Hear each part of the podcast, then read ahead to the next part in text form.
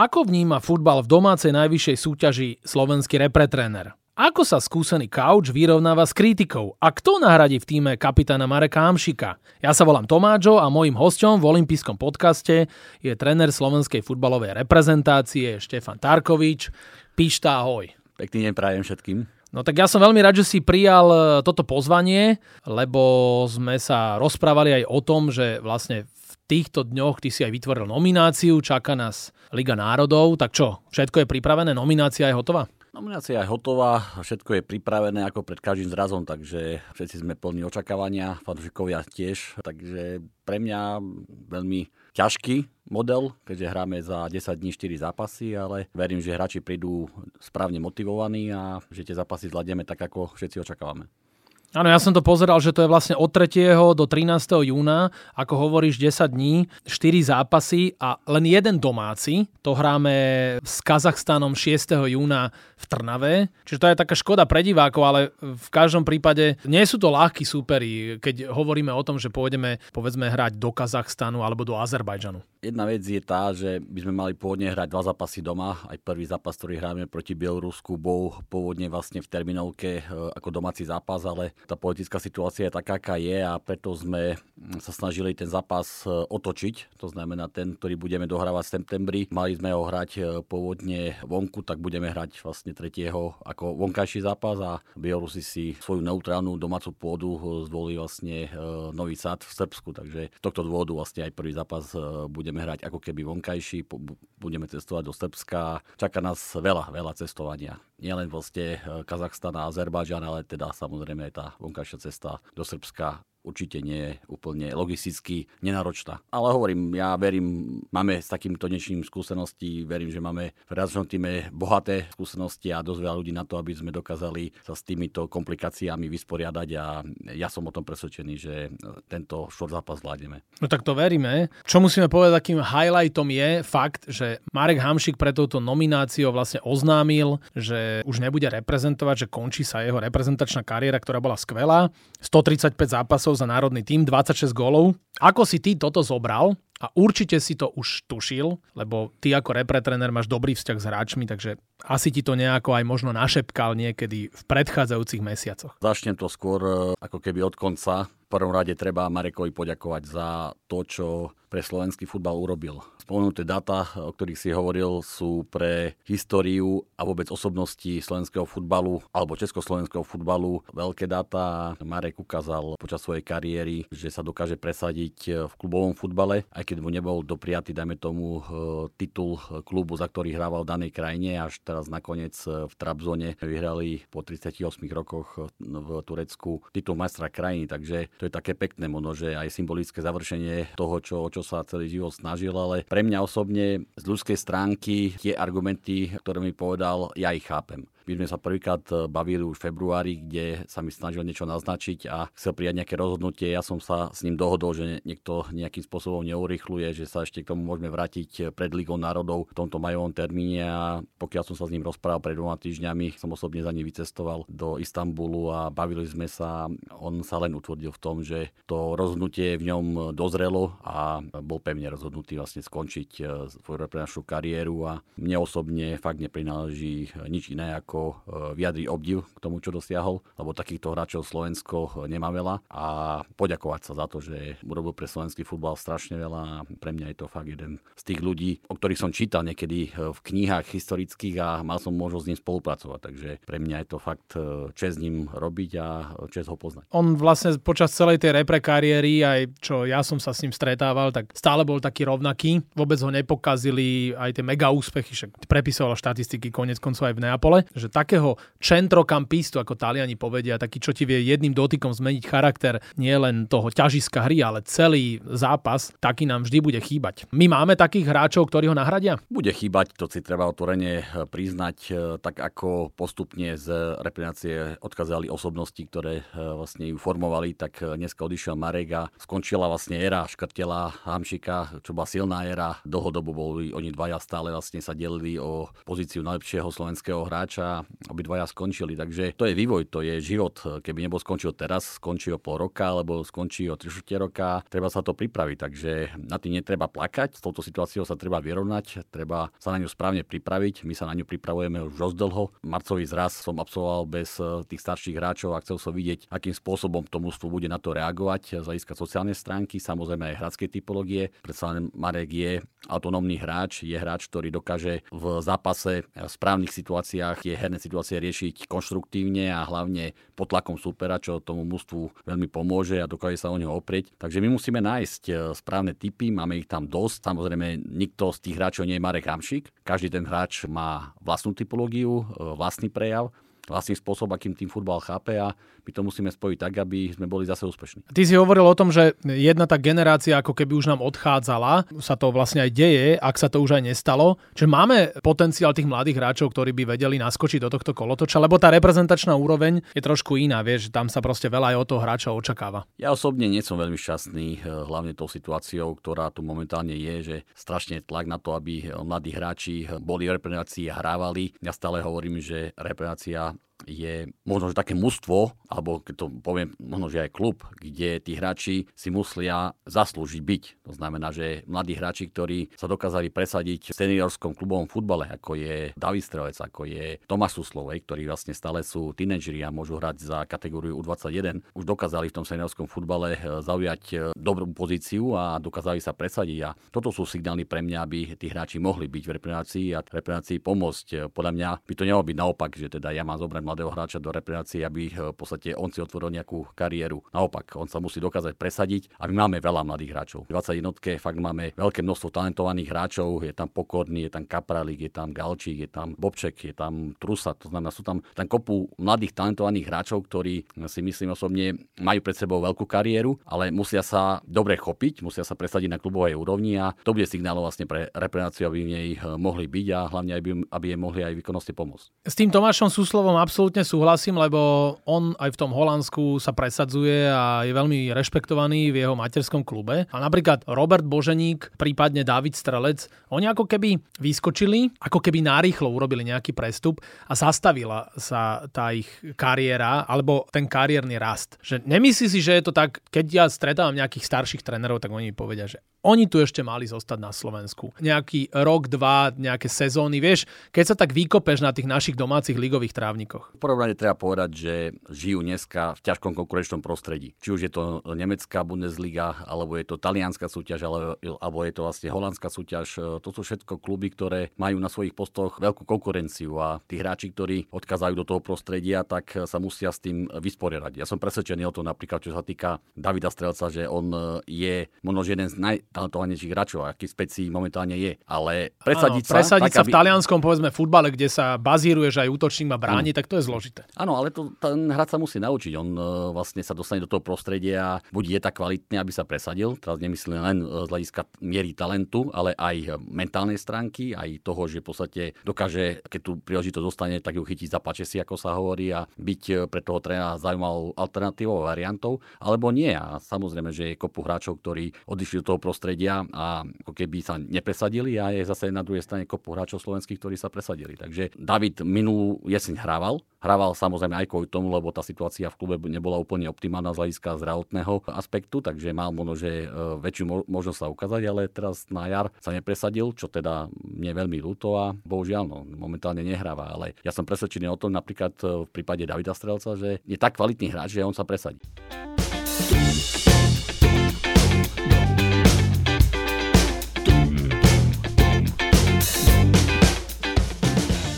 Áno, ja s tebou úplne súhlasím. Okrem toho, my poznáme jeho otca Milana a má presne tie isté ťahy a povedal by som, že ešte lepší a kvalitnejší, modernejší. Súhlasím. Ale poďme na tú nomináciu, že tam je taká všeho chuť chlapci, ktorí mali naozaj výborné sezóny, však Stanko Lobotka v podstate chcel tiež titul s Neapolom, Milan Škriniar do posledného kola bojoval o to, aby mal Scudetto. S Lechom Poznaň vyhral pán Šatka, ano. vyhral titul v Polsku, ale potom sú tam takí chalani, napríklad Peter Pekarik, čo je stálica reprezentačná, že ktorý sa ledva zachránili, že králi Baráš. A takisto Valient, s Majorkou. Ondro Duda mal disciplinárny trest, čiže vypadol z toho zápasového kolotoča. Boženík sme spomínali, že slabá minutáž. Je to pre teba určite dôležité, či tí hráči majú formu alebo nemajú? Forma hráča je priamo ovplyvňuje, v akej pohode príde z klubu. Či hráva, či nehráva, či ten klub podstate hraje o nejaké pozície v lige alebo nie. Ja si myslím osobne, že klub, keď hraje o titul alebo hraje o záchranu, tak ten tlak je rovnaký. Ten, je rovnaký. Možno, že ešte o záchranu je niekedy väčší. Jednoznačne, ale tam sú aj iní hráči, ktorí hrali vlastne o baražové pozície, či už je to Bero, Dembera sme nespomenuli, ktorí sa tiež e, v Taliansku zachránili. Takže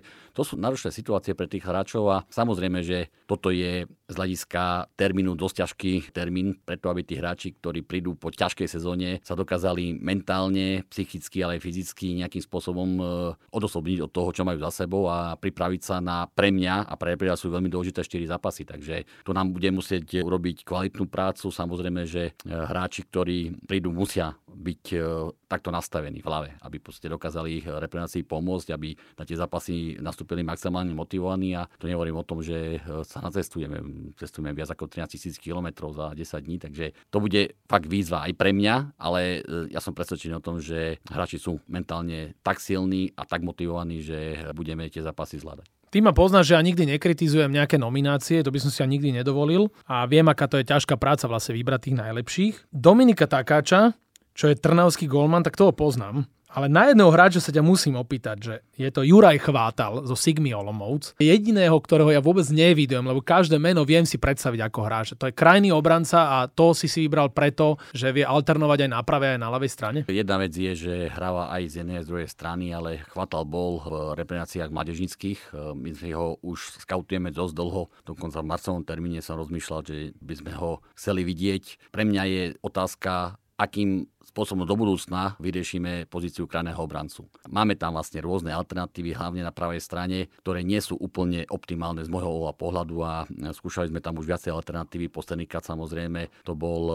Boris Sekulič, e, ktorý hráva v Amerike. Takže Juraj je podobný typ hráča, je kombinačný, v Českej lige sa mu celkom darí, dokáže svojim výkonom zaujať, čo je veľmi podstatné. To znamená, že hľadáme hráčov, ktorí sú výrazní, ktorí dokážu vlastne byť e, v tom zápase viditeľní, alebo respektíve dokážu tým svojim výkonom tomu mústvu pomôcť. A samozrejme, že to hľadanie v podmienkach, v ktorých sa nachádzame, že pomaly každý jeden zápas sa o niečo hraje a v, tým, v tom zápase sa musíme oprieť o nejaké veci, čo je v reprezentácii veľmi ťažké, to znamená z hľadiska súčinnosti, keď tam príde nový hráč, tak samozrejme on kým navníma spoluhráča, kým navníma e, spôsob, akým chceme hrať, kým navníma stratégiu na daný zápas, tak to trošku trvá. Takže tam potom sú aj tie limitujúce faktory že ktorí hráči na to majú a dokážu do toho vlaku ako keby naskočiť a potom samozrejme sú hráči, ktorí to nedokážu. Ale jednoznačne Juraj je potenciálne hráč, ktorý by v reprezentácii podľa mňa mohol byť. Dobre, tak ďakujem, že si mi to vysvetlil. Juraj Chvátal, ja ho budem sledovať, dobre? Budem sledovať takéhoto krajného obrancu. Dúfam, že dosahuje aspoň tvoje kvality.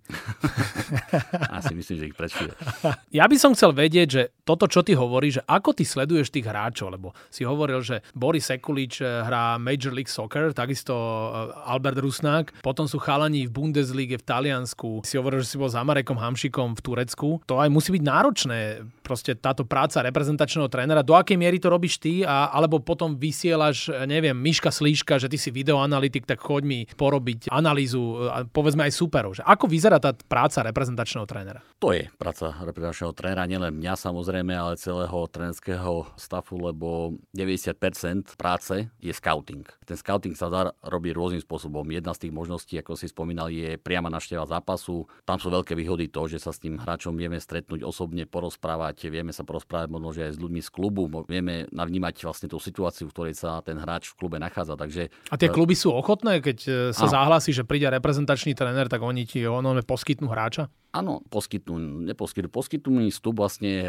na zápas, poskytnú mi možnosť sa s ním porozprávať. Niekedy je dobre sa porozprávať aj možno, že s trénerom, sportovým rajiteľom. Takže toto sú všetko podstatné a veľmi dôležité informácie pre scouting, ale takouto návštevou vlastne človek zabije v úvodzovkách celý víkend, čo je veľmi ťažké potom, aby mal prehľad o ostatných zápasoch. Takže my skôr uprednostňujeme scouting, kde využívame rôzne systémy, ktoré nám dneska bez problémov dokážu ten zápas približiť čiste len, dajme tomu, nejakých highlightov, alebo v podstate len čiste, keď je lopta v hre, alebo teda vieme si pozrieť toho hráča čiste len v akciách, ktoré ten hráč robil. Takže dneska v dobe digitálnej a počítačovej techniky tých možností na scouting je oveľa viac a zvlášť ja mám doma asi nainštalované tri satelity, takže trúfam si povedať, že ja viem za víkend pozrieť 90% zápasov, ktoré sa odohrajú počnúť s Amerikou a končia, ja viem, v Srbsku. Tá možnosť dneska je celkom solidná. Je to pri mňa výhodnejšie, lebo keď ostanem ten, ten víkend e, kvázi doma, nejdem na nejaký zápas, tak viem vidieť tých hráčov, ktorí v podstate ja potrebujem vidieť priamo v zápase. Aj keď hovorím ešte raz, tá televízia ti nepribliží momenty, ktoré máš možnosť vidieť reál, keď si priamo na zápase. Máme rozdielných hráčov do takých scoutingových skupín. Ja si skautujem ako keby svojich hráčov podrobnejšie, Marek Mintal svojich, Samoslovak svojich, pomáha nám Mišo Sliškov, e, Miro Seman, e, samozrejme brankárov. Takže my to máme rozdelené, my každý jeden týždeň po víkende e, si dáme videokol, lebo nekaždý samozrejme Marek je v Nemecku, Miro je v Žiline, tak sa stretneme a si skonfrontujeme názory na tých hráčov, či sú zdraví, či keď nehrali, prečo nehrali, či to bol výkonnostný dôvod, alebo v podstate bol to zdravotný dôvod a snažíme sa mať dokonalý prehľad o, o hráčov, s ktorými vlastne repredácii počítame.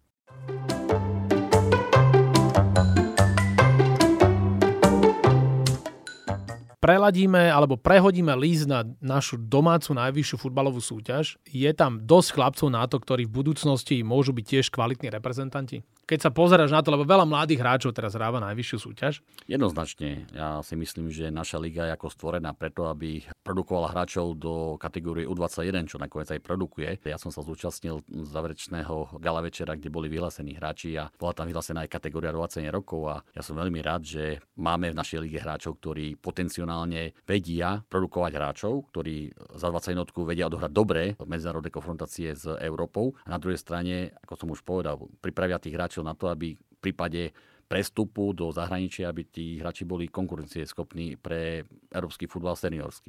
Áno a teraz sme mali podľa mňa celkom dobrú sezónu, nielen preto, že Trnava vyhrala pohár a Slovan lídroval ligu, ale boli tam zaujímavé konfrontácie práve e, týchto dvoch tímov, aj keď na jeseň to nevyšlo nejak krásne, skôr tak negatívne, ale, ale je super, že v lige sme mohli vidieť Martina Škrtela, tiež ďalší stopery, napríklad mladý Koša sa mohol od neho veľa učiť. Takisto Vládko Weiss, asi suverene najlepší hráč našej e, Fortuna ligy. Asi toto bol celkom dobrý taký ročník. Bol, bol aj tým, že to rozdelenie ligy, ten model ligy, ktorý vlastne momentálne je, tak je motivujúci pre jednotlivé kluby. Ja som veľmi rád, e, že sa Ružomberok prejavil tak, ako sa prejavil a v podstate slovenskými hráčmi. Takže... Áno, že, že čisto bez legionárov a získali krásne striebro. Takže pre mňa tam bolo veľa pozitívnych podnetov preto, aby sme mohli povedať, že naša liga je kvalitná. Mne sa páči aj vyjadrenie Maťa Škrtela, ktorý povedal, a ten má niečo za sebou z hľadiska klubového futbalu, že tá naša liga je kvalitná, že vlastne je tam kopu dobrých hráčov, proti ktorým sa mu ťažko hralo. Takže jednoznačne si myslím, že liga má stúpajúcu tendenciu a mm, sú tam samozrejme aj nedostatky, to treba priznať, netreba si pred nimi zatvárať oči, ale tento ročník podľa mňa sa vydaril. No my keď hovoríme, že kde my máme rezervy, ja ako bývalý útočník to vidím, že vpredu je tam málo tých chlapcov, čo sú takí rodení strelci. Boženíka sme spomínali, je tam Laci Almáši, ktorý ešte tiež potrebuje nejaké ostrohy nabrať na tej reprezentačnej úrovni. Tak čo ty si myslíš, že vyrastú nám ešte tu takí útočníci, ako bol kedysi Robovitek, Stanko Šesták alebo neviem, Adam Nemec, že môžu ich nahradiť títo chalani, ako sú, aj keď to sú nie typickí útočníci, e, Šránc, je zranený Adam Zreľak? Je zranený. Je zranený, ale povedzme Haraslin, že vieš, to sú nie takí tí uh, úplne typickí hroťáci. Je pravda, že momentálne porovnaní možno, že s hráčmi, ktorí nám hrávajú v obrane, tak tí ofenzívni hráči nie sú tak dominantní v reprezentácii a fakt nám chýba klasický útočník, ktorý v podstate by dlhodobo pôsobil na európskom klubovom formáte takom, že by sme sa vedeli o ňo oprieť. Samozrejme, toto je asi priestor pre hráčov, ktorí sa o to pokúšajú, aby to uchopili, zapače si a aby sa presadzovali vlastne v klubovom eh, programe a klubovom futbale a tak vlastne vytvárali konkurenciu pre reprezentáciu. Samozrejme, že súhlasím jednoznačne, že nám útočník chýba, klasický útočník. Trúfam si povedať, že fakt od čias e, Roba Viteka, ktorý sa presadil na top európskej úrovni. Sme mali potom Adama Nemca, potom máme problém vlastne s tou pozíciou dlhodobejšie a máme mladých talentovaných hráčov, ale napríklad jak bol David Strelec, ktorý pre mňa je e, klasický útočník, alebo teda určite podrotový hráč a sa nepresadil v tom európskom futbale a tých mien, e, ako je Tupta a rôznych iných hráčov, ktorí vlastne odišli do konkurenčného prostredia európskeho a e, tam sa nepresadili. Takže toto sú možno, že signály aj pre výchovu mladých hráčov na Slovensku, kde my vieme produkovať stredných obrancov, vieme produkovať stredných stredových hráčov, ale tie krajné pozície, či už sú to krajní obrancovia alebo krajní stredoví hráči a hlavne útočníkov nemáme až tak veľa, aby sme mohli konkurovať e, vyspelej Európe. Takže toto je možno, že aj taká výzva do práce s mládežou, aby teda na tých pozíciách, na ktorých tých hráčov potrebujeme, a to sú dneska fakt hráči, ktorí dokážu zmeniť vývoj zápasu, ktorí pre výsledok sú veľmi dôležití, tých ako keby sme nevedeli momentálne produkovať. Ty máš pocit, že u nás je nejaký koncept, ktorý sa venuje takto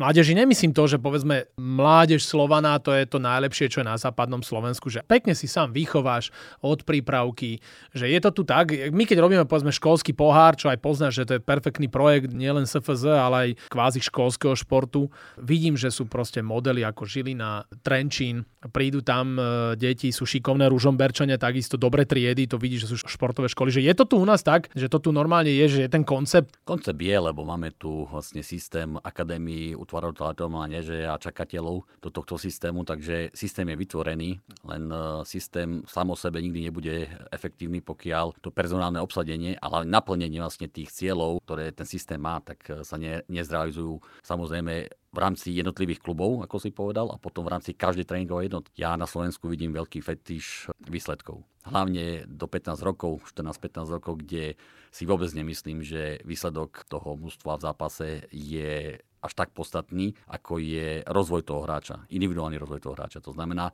častokrát tréneri sa pripravujú na to, aby vyhrali zápas sobotu a nie na to, aby ten hráč za pol roka sa niekde posunul a samozrejme tie aspekty e, vývoja hráča, či už v kategórii prípravky do 11 rokov, ale potom 12, 13, 14, 15 sú rôzne. A pokiaľ tie sa nedotiahnu do také geniality alebo do toho maxima, tak potom e, ten hráč stráca základ, hovoríme o tzv. zlatom veku rozvoja futbalu a keď ten základ nemá, tak samozrejme tým pádom je limitovaný v neskôršom veku. Takže pre mňa osobne toto je najdôležitejšie, aby ten výsledok pre toho trénera nebol mementom a najdôležitejšou vecou, ktorú on musí dosiahnuť, ale naopak, aby pre ňoho v tej mládeži do 15 rokov bol práve rozvoj toho hráča, aby videl, že aké nedostatky má, aby v podstate ho tešilo, že za rok, rok a pol, za dva roky ten hráč sa tých nedostatkov zbaví a že v podstate tie jeho prednosti dokáže posunúť do brialitnosti a vytvorí mu základ preto, aby mohol byť v budúcnosti úspešný. Aj keď toto všetko urobí, ešte to neznamená, že ten hráč bude veľký hráč, lebo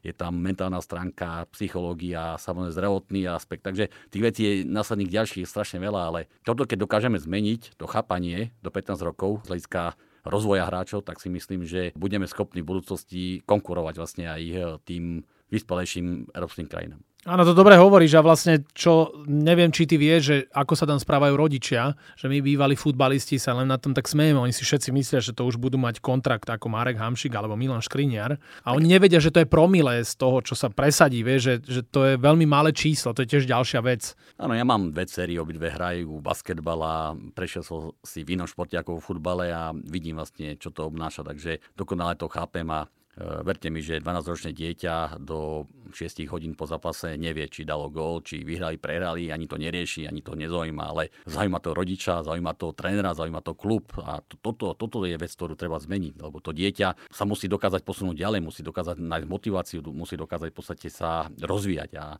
ten výsledok v tom zápase není až tak podstatný ako to, čo vlastne každodenne dostáva do seba. Viem, že v Spojených štátoch amerických práve pri týchto kolektívnych športoch práve do 15 rokov vôbec neriešia skóre.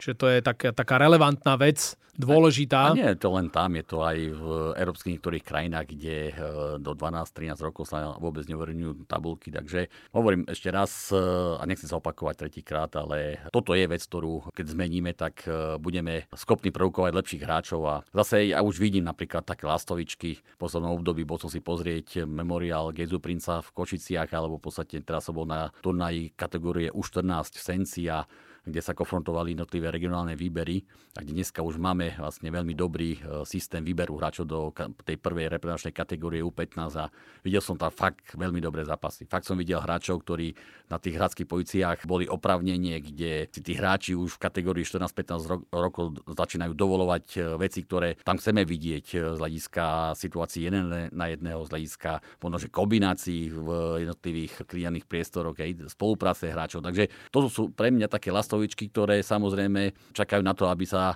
posúvali ďalej, aby v podstate tí hráči, ktorí dneska sú v 14 za 4-5 rokov, boli konkurencieschopní vlastne s európskym futbalom.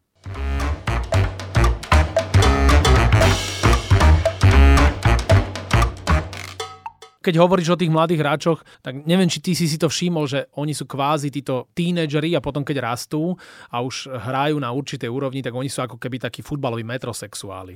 Veľmi pekne chodia oblečení, vieš, my stále máme to jedno tričko a oni potom majú všelijaké obrázky po tele, že to je tiež taká črta futbalistov mladých, že kvázi ako trendsettery. A nehovoriac o tom, keď prestúpi niekde do zahraničia, tak tí chlapci už dojdú úplne inak oblečení, už majú všelijaké tie značky, čo my ani nevieme, že čo to je. Áno, je to trend. Je to trend, ktorý dneska takisto ako si nevieme predstaviť život bez telefónu, bez e, počítača, bez, bez e, tých výdobytkov modernej doby, tak to isté vlastne musíme akceptovať aj e, v tomto smere. Ja osobne s tým nemám žiaden problém. Každý sa môže potetovať ako chce, keďže je to jeho vlastné telo a v momente, keď sa rozhodne sa takto prejaviť, tak asi pravdepodobne je to jeho vôľa a nemyslím si, že ktokoľvek iný by k tomu mal eh, vlastne mať nejaký postoj, či už negatívny alebo pozitívny. Ale eh, ten imič ako taký určite dotvára toho futbalistu. Zoberme si Mareka Hamšika, ktorý svojim imidžom eh, v podstate je zaujímavý z hľadiska futbalu európskeho alebo svetového. To znamená, keď, keď prídete do Ázie a poviete Marek Hamšik, tak každý vlastne si vie predstaviť, že Marek Hamšik je s chocholom na hlave, hrač už nie samozrejme, ale bývalého Neapola, tak ho má zafixovaného. A keby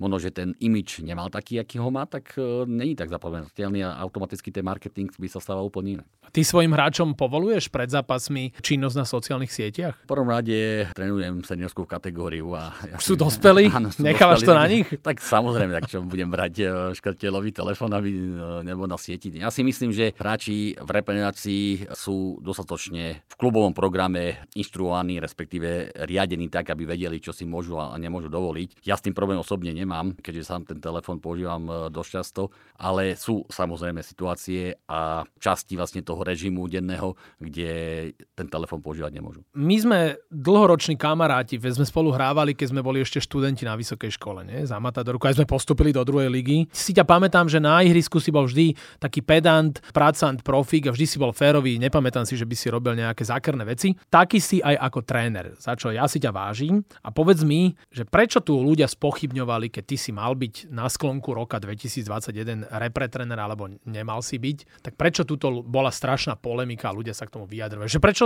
každý si myslí, že sa môže k tomu vyjadriť? Neviem, to je skôr otázka na toho každého, kto sa vyjadrí môže. Dneska žijeme takú dobu, že tie sociálne médiá, hlavne priestor na internete je vytvorený ľuďom, ktorí si ten názor môžu povedať a ja s tým absolútne nemám žiaden problém. Nemám problém s kritikou, trošku mám problém s takou deštruktívnou alebo takou zákernou kritikou a s hejtom. S tým mám problém. Tie veci sa snažím nejakým spôsobom od seba odrezať, ale to, že mi príde človek a povie mi svoj názor a ten názor je konštruktívny, aj keď je negatívny alebo kritický, tak ja sa snažím nad tým rozmýšľať. Samozrejme, že keď niekto používa hejt a používa zakernú kritiku, ktorá je cieľená, ktorá v podstate viem, čo je za tým, tak e, tie veci sa snažím zo svojho života odfiltrovať a to neriešiť. Ale hovorím, dnes je taká doba, e, ja si myslím, že práve naopak futbal je priestor, kde každý má svoj názor a každý sa dokáže vyjadriť. Ja si myslím, že oproti hokeju vlastne je to oveľa viac kritické, lebo hokej vnímame, hrajú dobre alebo zle, ale nikto ano, nevie. Ale hokejové ihrisko nie je v každej jednej dedine. Dobre, ale hovorím práve preto, že, že tam, tam sa nevyjadrujeme k stredaniam, k tomu,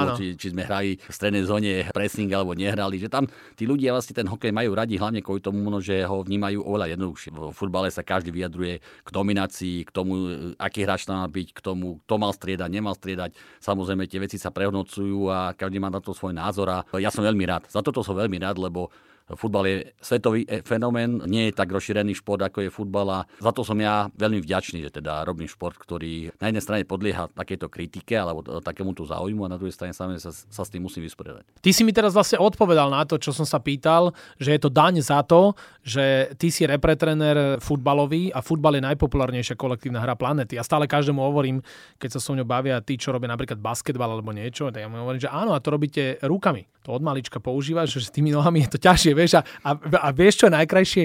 Že na tých štadiónoch, keďže ja chodím po tej najvyššej futbalovej súťaži, tí ľudia, keď ich počúvam, tak oni si myslia, že oni to vedia rovnako ako tí hráči, len ono je to hrozne skresľujúce. To je taký, čo ja považujem za veľký fenomén futbalu. Každý jeden šport na top úrovne, každý jeden šport. A to začal som hrávať pred rokom a pol golf a tiež som si myslel, že je to šport pre e, úvodzoka starých ľudí a že ho budem hrávať možno, že po 60 v tom to prevedení alebo v, to, v tej najkvalitnejšej hm, fáze je veľmi ťažko na zvládnutie. Veľmi ťažko je zvládnuť a ktokoľvek si pozrie golf v televízii, si povie, však to musím dokázať urobiť a keď to má urobiť, tak samozrejme, že tam prídu problémy a futbal je koordinačne veľmi náročný šport. A bavme sa o tom, že je individuálny herný výkon, to znamená, ako ten hráč dokáže e, s tou loptou pracovať, ako má techniku, ako má mentalitu a potom samozrejme to, že musíte zladiť 10 individualit do nejakého spoločného cítenia, do nejakej spoločnej filozofie, stratégie v zápase. Takže ako je to fakt náročné, podľa mňa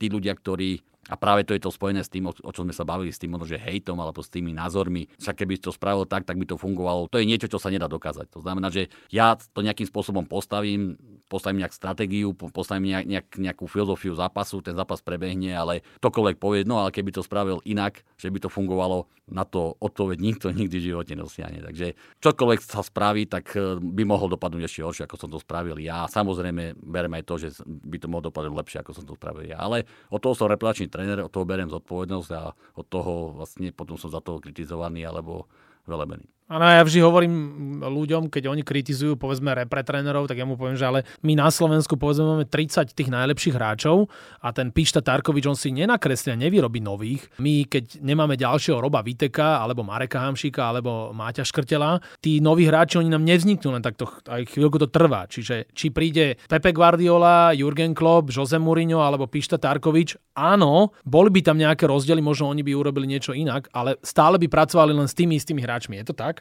Určite áno, 100%. To znamená, že my sme malá krajina futbalová, ja to poviem na veľmi peknom a dobrom príklade eh, Talianska, ktorí vyhrali majstrovstvá Európy a neboli schopní postúpiť na záverečný turnaj, keďže nezvládli play-off zápasy. Takže, a tiež išli hrať rozhodujúci zápas eh, v kalkašej skupine, išli hrať do Severného Írska, kde zremizovali a tým pádom museli hrať play-off. Takže my sme išli tam hrať play-off o postup na majstrovstvá Európy a každý nás pasoval do pozície, však to musíme zvládnuť. Takže dneska sa ten futbal strašne vyrovnáva a presne toto je ten zásadný rozdiel, že s akým počtom a s akými hráčmi a v akej kvalite pracujú Taliani, s akým počtom pracujeme my. A predsa len 60 miliónový, 100 miliónový, 120 miliónový národ, keď porovnáme s tým 5 miliónovým alebo 5,5 milióna, ktoré žije na Slovensku, tak eh, to sú veci, ktoré sú veľmi ťažko v reále porovnateľné. A ja som veľmi rád, že dokážeme konkurovať e, Polsku na mestách Európy, že dokážeme konkurovať Rusku vlastne v kvalifikácii majstrovstiev sveta. Aj keď samozrejme ten úspech alebo neúspech je veľmi tenká čiara. My sme ambiciózny národ a samozrejme chceme stále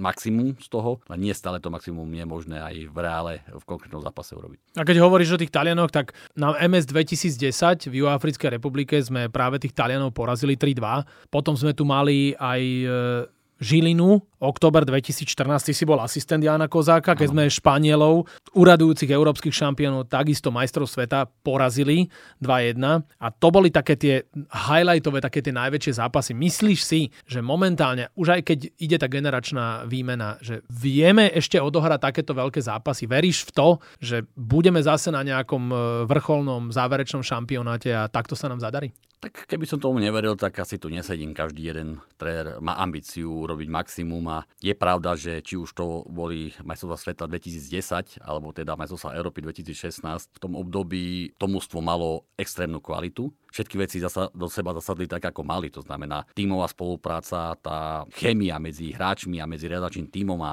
všetko naokolo fungovalo. To znamená, hráči boli v optimálnom veku, mali optimálnu výkonnosť, hrali pravidelne vo svojich kluboch. To znamená, že všetky veci zapadli tak, ako mali zapadnúť a vtedy vlastne je nádej, že my ako Slováci môžeme byť úspešní. Kedykoľvek tá situácia nie je optimálna a čokoľvek z toho nezapadne tak, ako má, tak samozrejme my nie sme tak veľká krajina, aby sme mali možnosť na omyl, alebo teda právo na omyl. My, keď sa pomýlime, keď v podstate to nefunguje, tak väčšinou tými krajinami, ktoré vlastne sú dominantné, majú kvalitu, majú e, veľkú motiváciu navyše, tak zvládame zápasy veľmi ťažko. Ale ja som bol rád, že som mohol byť súčasťou toho zápasu v Žiline proti Španielsku, lebo zo do okolností vtedy sme mali najmenšie držanie lopty, možno že v histórii a dokázali sme ten zápas zvládnuť, takže bola to tá správna konzistencia toho, čo musí prísť, aby sme my mohli byť úspešní. A Slovensko má na to predpoklady a myslím si, že príde generácia, ktorá zase v nejakej sinusoide sa dostane na vrchol a bude úspešná. Ja si pamätám, že s Janom Kozákom v tom období sme boli dokonca vo FIFA rankingu na 13. mieste, takže to je niečo, čo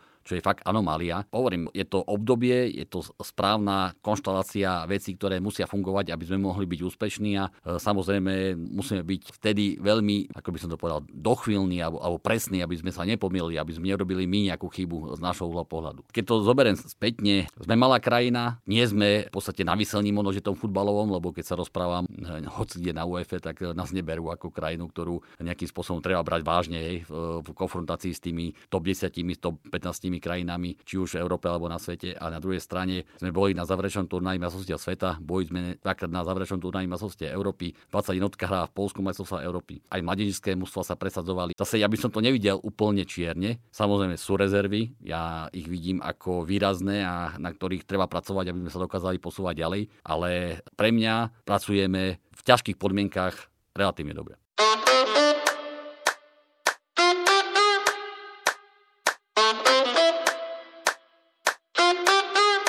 Olympijský podcast sa nám pomaly končí. Štefan, teba čakajú posledné dve rubriky, dá sa povedať, že posledné dve štandardky, tak by som ti to mohol povedať. Prvou je rýchla desiatka. Ty si mi hovoril, že takúto rubriku poznáš od z golfu? Áno, poznám to. Je taká relácia, volá sa Ferty a tiež takýto spôsob vlastne konfrontácie, kde musí byť ľahká otázka, ľahká odpoveď a veľmi rýchla. Áno, čiže nemusím ti to predstavovať. Rýchla desiatka pre teba nie golfová, ale olimpijská. Malta alebo Cyprus? Cyprus. Ed Sheeran alebo Mick Jagger? Mick Jagger. Tehelné pole alebo štadión Antona Malatinského? Pre mňa skôr Trnava. Bundesliga alebo talianská séria A? Mm, talianská séria A. Melón alebo jahody? Jahody. Šrobovačky alebo lisované kopačky? Ťažká otázka. Asi lisované kopačky. Jose Mourinho alebo Pepe Guardiola? Ani jeden z nich. Oblek alebo tepláková súprava? Oblek aj tepláková súprava. Pravý čas. Rýchlonohý krídelník alebo kreatívny stredopoliar? Kombinácia obidvoch. Katenačo alebo tiki-taka? Tiki-taka tak máme rýchlovú desiatku za sebou, ináč to musíš si vždy jedno vybrať. Chápeš? Čiže nemôžeš dať oboj strany odpovede. OK, ale pre mňa napríklad Ancelotti. Už keď sa o tom bavíme. No, ale tak... jedno si musíš vybrať, lebo Ancelotti osem ti nedá. Ale to nevadí. Teraz nasleduje posledná rubrika, posledná štandardka. Ty sa môžeš niečo mňa opýtať. Tak to by som si musel dopredu pripraviť, ale ja by som sa spýtal, či blondína alebo čierna. tak blondína, alebo ženu mám blondínu. a ja. pozdravujem tým pádom aj tvoju ženu a tvoje krásne dve céry. Ďakujem pekne.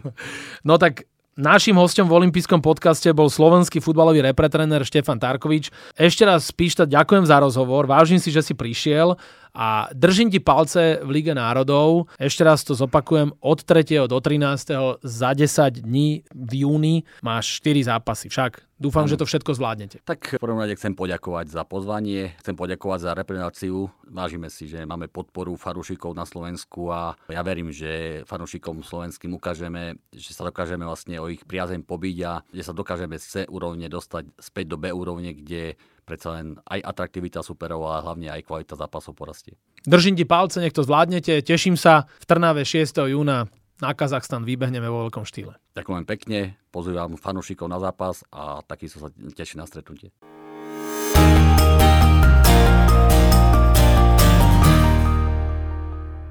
Tak dúfam, že sa vám tento olympijský podcast páčil. Prihláste sa na jeho odoberanie vo svojej mobilnej podcastovej aplikácii na platformách Google Podcasty, Apple Podcasty a Spotify. Všetky olympijské podcasty nájdete aj na www.olympic.sk lomka podcasty. Teším sa na vás v ďalšom podcaste, pozdravuje Tomáčo, prajem všetko dobré, športu zdar, počúvajte nás aj naďalej. Olympijský podcast vám prináša exkluzívny partner Slovenského olympijského a športového výboru, spoločnosť Typos. Generálni partneri Toyota a 4F. Hlavní partneri Bila, SPP, CZ Slovakia, Allianz a partneri Matador a Štrabak.